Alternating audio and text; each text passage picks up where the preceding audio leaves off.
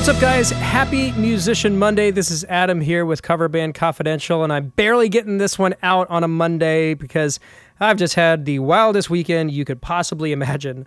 Uh, that being said, I wanted to make sure that we honored our uh, obligation to share a bit of something from the archives for you guys on a Monday or let's say Tuesday morning, in order for you to get your head in the game for this coming weekend of shows. This excerpt is from a video I posted uh, last year on the YouTube channel in regards to prepping for a worship guitar set. This is a very specific kind of work, and I know that there's a lot of people in our listenership that do this kind of gig.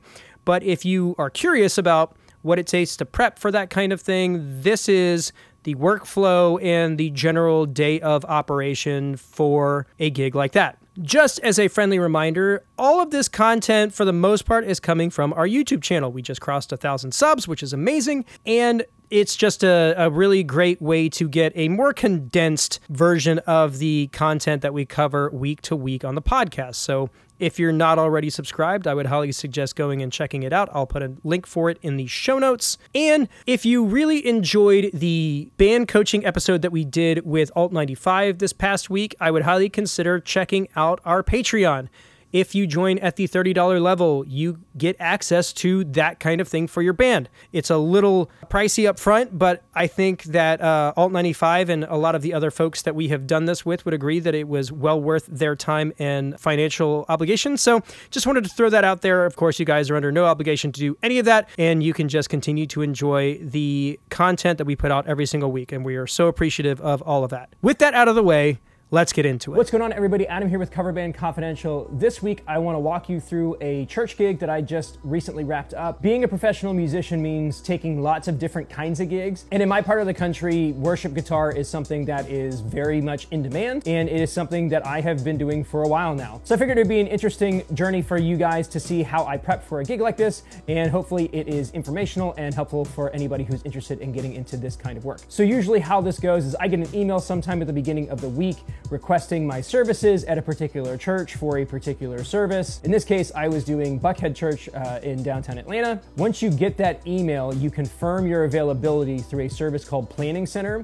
Planning Center is also where you go to see what the run of the service is going to be, what songs you're going to be doing, and what key they're going to be played in. For this particular service, there were three songs, one of which I'd already played before, but in a different arrangement, and two new songs I've never heard or played before. Now, where it gets interesting is the prep work. The song that I had played before was also a song that was recorded by the organization, so luckily I had the reference tracks from the studio sessions with the guitar kind of turned up, which gave me a better idea of how I needed to play things. Now, the other two songs were a different story. In most cases, song charts are not provided for these kinds of gigs, so you are on your own to figure out what it is you're supposed to be playing. For the other two songs, I ended up using two different methods. If no reference track is available to me, the first thing I check is YouTube. More than likely, there's already somebody out there who's done the hard work, isolated the guitar track, and recorded a tutorial video. I'm actually considering doing that for some of the songs that I've been working on because it took a little longer than normal to get to where I needed to go. Now, the third song had recently been released and there was no resources like that available, so I had to go a step further than that. In the worship world, there is a service called multitracks.com. Multitracks.com is a website that provides stems and backing tracks for smaller churches who need the additional production to fill out their sound. They also offer a service called Rehearsal Tracks, which gives you the ability to turn certain tracks up so you can hear them better. That's what I ended up using for the third song. Then it's a matter of actually shedding the songs themselves. In my case, I typically play at work because I have little pockets in the day where I can take some time and work on things. So I bring my Steinberger spirit to the office, and in between things that need to get done, I'll sit there and I'll work through songs little by little. I typically don't spend more than an hour or two total prepping the songs themselves. For all of the worship gigs that I do, I use my Line 6 Helix and a preset from worship tutorials, specifically the Archigator patch. It sounds amazing. It has exactly what I need. No need to tweak things. It's good out of the box, so that is my go-to. So after spending all that time getting the songs figured out, and the sounds dialed in, it's time for the gig itself. Now the only real downside for church gigs is the call time. For this one, it was 7 a.m. in downtown Atlanta, so that was about a 45 minute drive, which meant I had to get up a little before 6 a.m. to get there on time. Then the typical run of show is load in, do the sound check.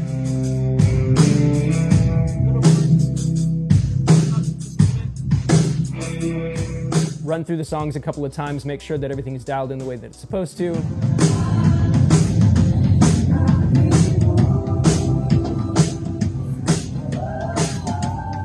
Then we're going to go into the green room, hang out for a little bit. The rest of the production crew will come in and we'll have a production meeting before the service starts. And then we end up doing two services. Usually there is a production meeting in between the first service and the second service to make sure that anything that might have gone awry gets dialed in. But beyond that, that's pretty much it. There's no midweek rehearsal. It's all self-taught. You show up on the day of, you do the run through, you're done before noon, and you're home before lunch. It's a pretty solid gig and it's a lot of fun. You get to meet a lot of really interesting people. This particular Sunday, I had played played with a bunch of musicians I had never played before. You'd be surprised who you run into at these kinds of things. The female vocalist on this particular service was actually a top liner who's written a bunch of top 40 songs you've probably heard of. And in general, it was just a really good time and a good hang. And I would say if you're interested or passionate about this kind of work, you should absolutely check it out. If you have any other questions about my setup or my learning process, feel free to send me a message or leave a comment below. If you like this kind of content, don't forget to like, subscribe, and turn on notifications. We post videos here every single Friday.